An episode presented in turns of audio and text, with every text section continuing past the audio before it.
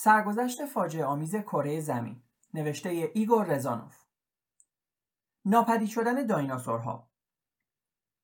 ژورژ کوویه، دانشمند فرانسوی و بنیانگذار سنگواره شناسی، علم شناخت جاندارانی که در گذشته‌های دور می‌زیستند، در یکی از کتاب‌هایش نظر خود را درباره توالی جانوران و گیاهان با بعضی از فاجعه‌های عظیم زمین‌شناسی که به نابودی کامل برخی از موجودات زنده انجامیده‌اند بیان کرده است. نظرات وی در تاریخ علم به عنوان نظریه فاجعه‌ها مشهور شده است. خطای نظریه کوویه برای خیلی از زیستشناسان پیشتر و حتی پیش از انتشار نظریه داروین آشکار بود. ولی حتی پس از آنکه نظریات تکاملی لایل در زمینشناسی و داروین در زیستشناسی پیروز گشت، نظریه فاجعه‌های کوویه دست کم به عنوان نوعی کنجکاوی تاریخی همچنان بر جای ماند. چنانکه می‌دانیم، طبق نظریه داروین، تحول قلمرو جانوران و گیاهان از طریق انتخاب طبیعی صورت می‌گیرد که برخی آمیختگی‌های ژنتیکی را حذف می‌کند و توسعه برخی دیگر را که از نظر سازگاری با محیط اهمیت بیشتری دارند، تشدید می‌نمایند. اما توزیع تحول جانوران از طریق انتخاب طبیعی با مشکلات چندی برخورد می‌کند. به عنوان مثال، گیاهان که نسبت به جانوران منفعل‌تر هستند، قاعدتاً میبایست با شدت کمتری توسعه می‌یافتند.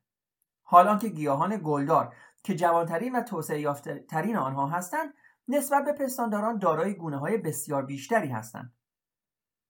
شاید به همین دلیل باشد که در سالهای اخیر دیرینشناسان برای توضیح علل و موجبات تغییرات ناگهانی شکل جانورانی که در گذشته‌های دور می‌زیستند از نو به نظریه فاجعه روی آوردند. استوارترین این اظهار نظرها در دیرینشناسی به وسیله اوتو شیندولف به عمل آمده است. به نظر وی پایان دوره پرمیان 250 تا 230 میلیون سال پیش با مرگ فاجعه آمیز گروه‌های بسیاری از جانداران همراه بوده است. حدود 24 گروه یا رسته از جانوران گوناگون در آن دوره نابود شدند و در جریان 10 میلیون سال بعدی نیز قلمرو جانداران با تلفات وسیعی روبرو بوده است. در پایان دوران میانزیستی دگرگونی‌های بیشتری در قلمرو جانوران و گیاهان روی داد که در جریان آنها نه تنها بسیاری از دسته‌های دریایی بلکه گروه غالب چهارپایان زمینی نیز نابود شدند.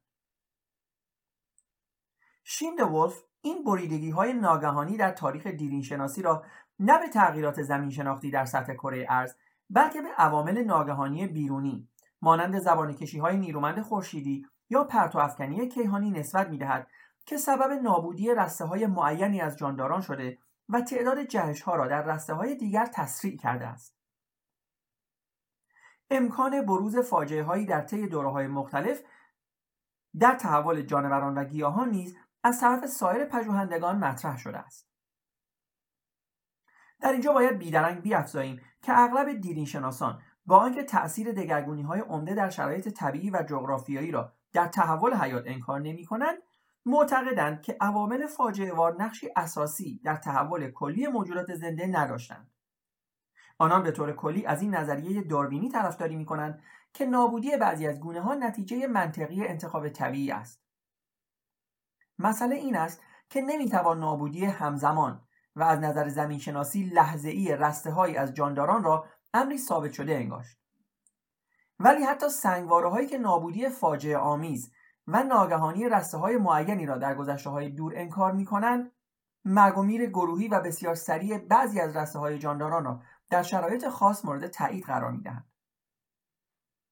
چندین دهه است که پژوهشگران در زمینه‌های بسیار متفاوت، زمینشناسی، دیرینشناسی، زیستشناسی و ستاره‌شناسی، به جستجوی دلایل نابودی دایناسورها و بسیاری خزندگان دیگر که در اواخر دوره کرتاسه، حدود 80 میلیون سال پیش رویداد برخاستند.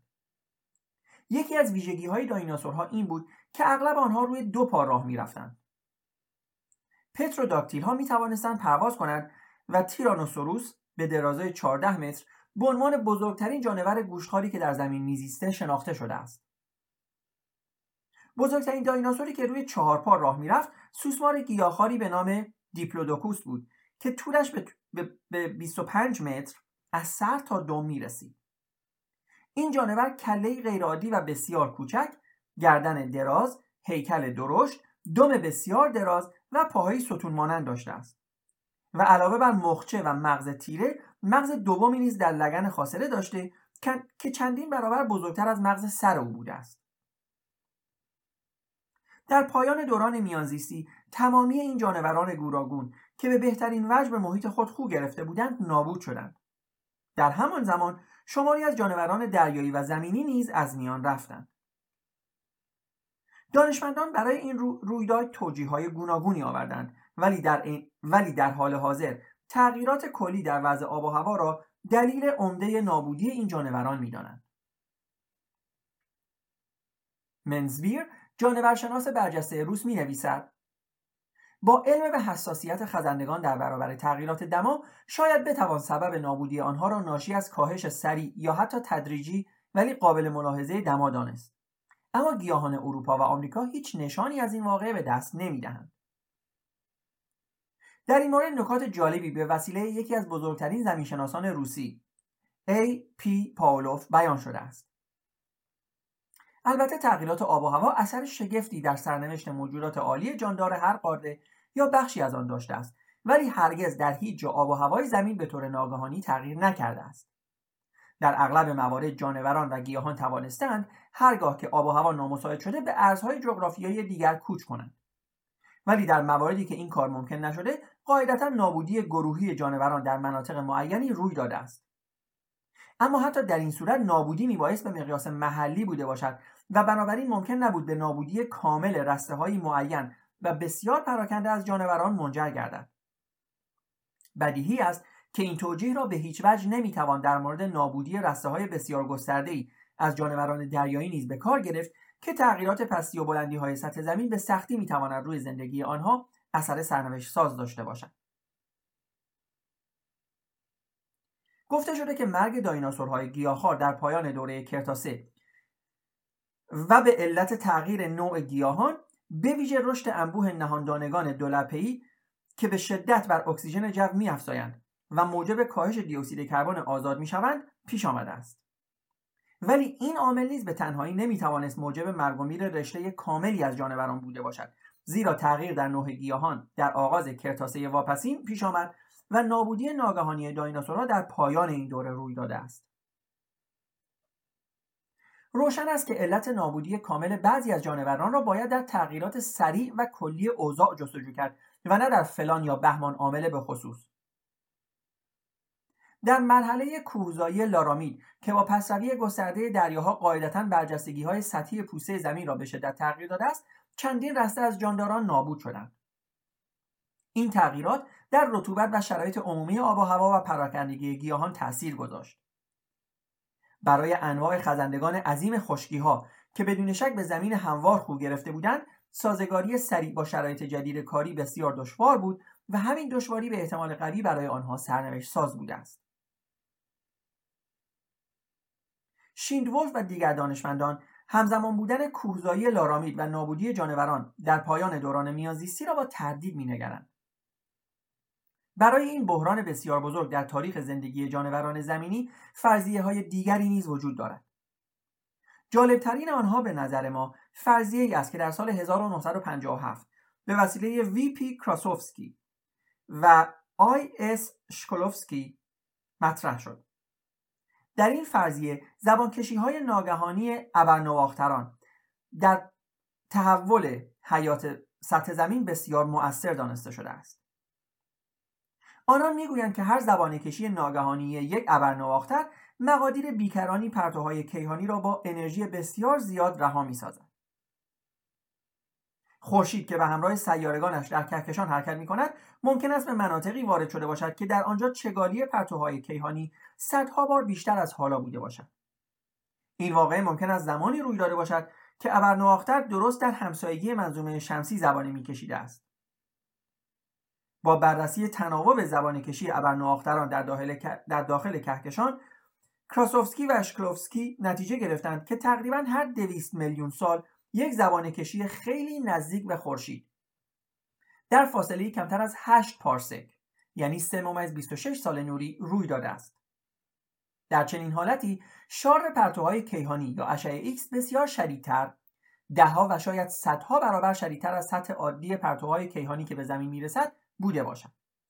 چنین دوره‌هایی ممکن است چندین هزار سال به درازا کشیده باشند.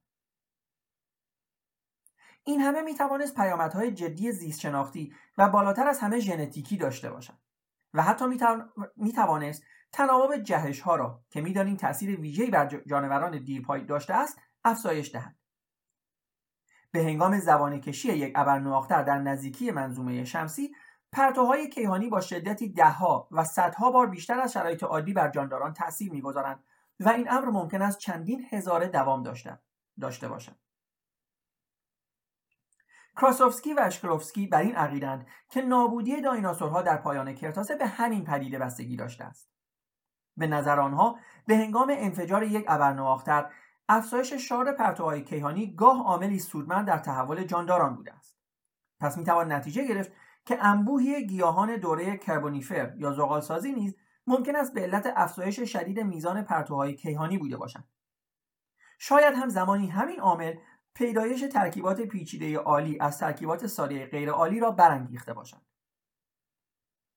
همچنان که پیشتر اشاره کردیم، در پایان کرتاسه علاوه بر دایناسورها، گونه‌های بسیار دیگری نیز نابود شدند.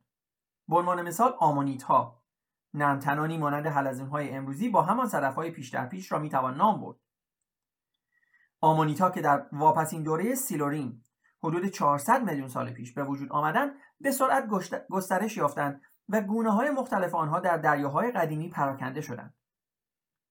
پیش از نابودی کامل آنها در طی دوره کرتاسه، به ویژه در کرتاسه پسین، صدف‌های آنها شکل غیرعادی و غریبی پیدا کرد. پیدایش صدف‌های نابهنجار شاید به سبب افزایش جهش‌هایی بوده باشد که در نتیجه افزایش شارپرتوهای کیهانی صورت می‌گرفت. اینجا باید یادآوری کنیم که آمونیت‌ها در سطح آب دریا می‌زیستند و نمی‌توانستند به وسیله لایه‌ای از آب از تأثیر پرتوافکنی کیهانی محفوظ بمانند. برعکس، چنین شرایطی استقامت بسیاری از جانوران دریایی را نسبت به جانوران خشکی در پایان کرتاسه بیشتر کرده است. به نظر می رسد که در همان زمان نوعی مرگ و میر همگانی برای فیتوپلانکتون ها نیز پیش آمده باشد. منظور نوعی از جانداران ریز دریایی است که سطح آب را پوشانده و غذای بسیاری از جانوران بزرگتر را تامین می کنند. اکنون برخی دیگر از فرضیه های مربوط به نابودی دسته جمعی رسته های دیگر از جانوران را به طور خلاصه از نظر می‌گذرانیم. نخستین دسته از این فرضیه‌ها بر این پایه استوار است که کوهزایی به طرزی نسبتاً سریع و به صورتی انقلابی انجام گرفته است. از جمله این نوع فرضیه‌ها که علل نابودی گروهی جانوران را نیز توضیح می‌دهد، فرضیه لیچکوف است. به نظر وی 6 دوره زمین‌شناسی در تاریخ کره زمین وجود داشته که با 6 انقلاب کوهزایی تکمیل شده است. هر یک از این انقلاب‌ها پستی و بلندی‌های نمایانی در سطح زمین ایجاد کرد که فعالیت ویرانسازانه شدید آب‌های سطحی را به دنبال داشت و موجب رسوب مقادیر زیادی املاح مختلف در فرورفتگی‌های زمین و دریاها شد که در نهایت امر به فراوانی گیاهان و جانوران انجامید. بعدها که برجستگی‌ها تقریباً هموار شد، مقدار موادی که به پستی‌ها و دریاها آورده می‌شد کاستی گرفت و در نهایت به حداقل رسید. در آن دوره به گفته لیچکوف، نابودی همگانی گونه‌های کمتر انعطاف‌پذیر موجودات زنده روی داد. بدین ترتیب جنبش‌های کوهزایی منجر به نشو و نما و توسعه شکل‌های جدیدی از حیات شد که از تحولات طبیعی فوق‌الذکر جان به در برده بودند. ناپدید شدن فیتوپلانکتون‌ها را نیز می‌توان تا حدی به کمک فرضیه لیچکوف توضیح داد. در پایان کرتاسه، کره زمین دوره زمین‌ساختی آرامی را می‌گذرانید که در نتیجه آن فراز و نشیب‌های سطح زمین بیشتر از همیشه هموار گردید و از جریان کانی‌ها به اقیانوس که برای تغذیه جانداران ریز ضروری است کاسته شد. اما فرضیه لیچکوف مانند دیگر فرضیه‌های مشابه با این واقعیت روبروست که دانش زمین‌شناسی هیچگونه نشانه‌ای از تشکیل کوه‌ها به صورت انقلابی در دست ندارد. برعکس، واقعیت‌های زیادی وجود دارد مبنی بر اینکه جنبش‌های کوهزایی چنان کند بوده که جانوران و گیاهان توانستند به تدریج خود را بازسازی کنند و دوباره پراکنده شوند. دسته دیگری از فرضیه‌ها که به طور وسیع مورد قبول قرار گرفته، نابودی جانوران را با تغییر شرایط آب و هوایی توجیه می‌کنند. به نظر پاولوف، دو دوره بزرگ نابودی، یکی در پایان پارینزیستی یعنی 200 میلیون سال پیش و دیگری در پایان میانزیستی 70 تا 80 میلیون سال پیش، همزمان با دو انقلاب بزرگ زمین‌شناختی، یعنی کوزایی‌های هرسنین و لارامید است. در همان زمان فعالیت وسیع آتشفشانی هم در خشکی و هم در زیر آب وجود داشته که منجر به تغییر ترکیب گازی جو و ترکیب نمکی دریا گردید. از نظر پاولوف این تغییرات نیز عامل عمده‌ای در نابودی گروهی جانداران بوده است. و بالاخره فرضیه‌هایی هم وجود دارند که نابودی رسته‌های بزرگ جانداران را با تغییر تراز اقیانوس جهانی، تغییر مقدار نمک‌های آب و مقدار عناصر ریز در آب و خاک مربوط می‌دانند. در اینجا باید یادآوری کنیم که پرونده زندگی در سطح کره زمین هنوز کامل نیست و در نتیجه رویدادهایی که به عنوان ناگهانی و فاجعه‌آمیز تصویر شده‌اند شاید همراه با تغییرات تدریجی زمین‌شناختی و جغرافیایی به وجود آمده و همراه با گسترش جاندارانی بوده است که به فرآیندهای تکاملی پاسخی متناسب دادند. نابودی دایناسورها به سرعت رخ داد، ولی این جریان در عمل چندین میلیون سال به درازا کشیده و در جاهای مختلف کره زمین و در زمانهای متفاوت کامل شده است. در پروانس، واقع در فرانسه، بقایای دایناسورها را در رسوبات دوره پالئوژن که بعد از کرتاسه است پیدا کردند.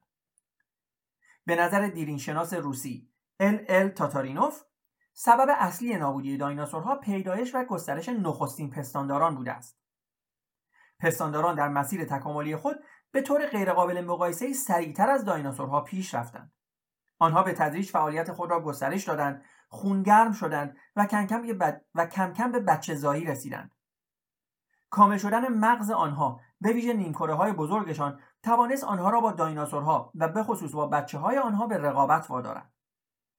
گسترش پستانداران و جابجا شدن تدریجی دایناسورهای کمتر سازگار با محیط منجر به استقرار نسل آخر دایناسورها در مناطق پرت و دورافتاده شد و در نهایت امر به مرگ و نابودی آنها انجامید. در پایان باید یادآوری کنیم که تمساح‌های امروزی و دایناسورهای نابود شده از پیشینیان مشترکی ریشه می‌گیرند. بسیاری از سنگواره شناسان پرندگان را نیز از بازماندگان دایناسورهای کوچک می‌دانند. خب دوستان عزیز، ممنونم از اینکه با ما بودین با قسمت دیگری از کتاب سرگذشت فاجعه‌آمیز کره زمین. همینطور که دقت کردین دوستان، ما مجبور شدیم که آهنگ ابتدایی پادکست‌های خودمون رو به خاطر قوانین مربوط به کپی رایت عوض بکنیم و طبیعتاً قوانینی که مربوط به کپی رایت وجود داره مانع از این میشه که ما بتونیم این فایل‌ها رو مثلا در یوتیوب یا جاهای دیگه بذاریم و یا یک سری محدودیت‌هایی رو بر اون فایل‌ها اعمال می‌کنه و همین دلیل ما اون موسیقی اول رو تغییر دادیم که امیدواریم اون موسیقی هم مورد قبول شما واقع بشه. از همه شما دوستان ممنونم و روز و شب همه شما خوش. دوستان و همراهان گرامی، اگر از پادکست‌های ما لذت می‌برید و تمایل به پشتیبانی و حمایت از تیم کوچک ما را دارید، با مراجعه به وبسایت www.patreon.com/minutalk تبدیل به یکی از حامیان مالی و پاترون‌های ما شوید. پشتیبانی شما به ما در تولید پادکست‌های بیشتر و با کیفیت‌تر کمک می‌کند. با تشکر. دوستان عزیز، ما را در تلگرام، یوتیوب و اینستاگرام با نام مینیو تاک و در سرویس های پادکست اسپاتیفای، کست باکس، انکر، بریکر، گوگل پادکست و اپل پادکست با نام مینیو پادکست دنبال کنید. ممنونم.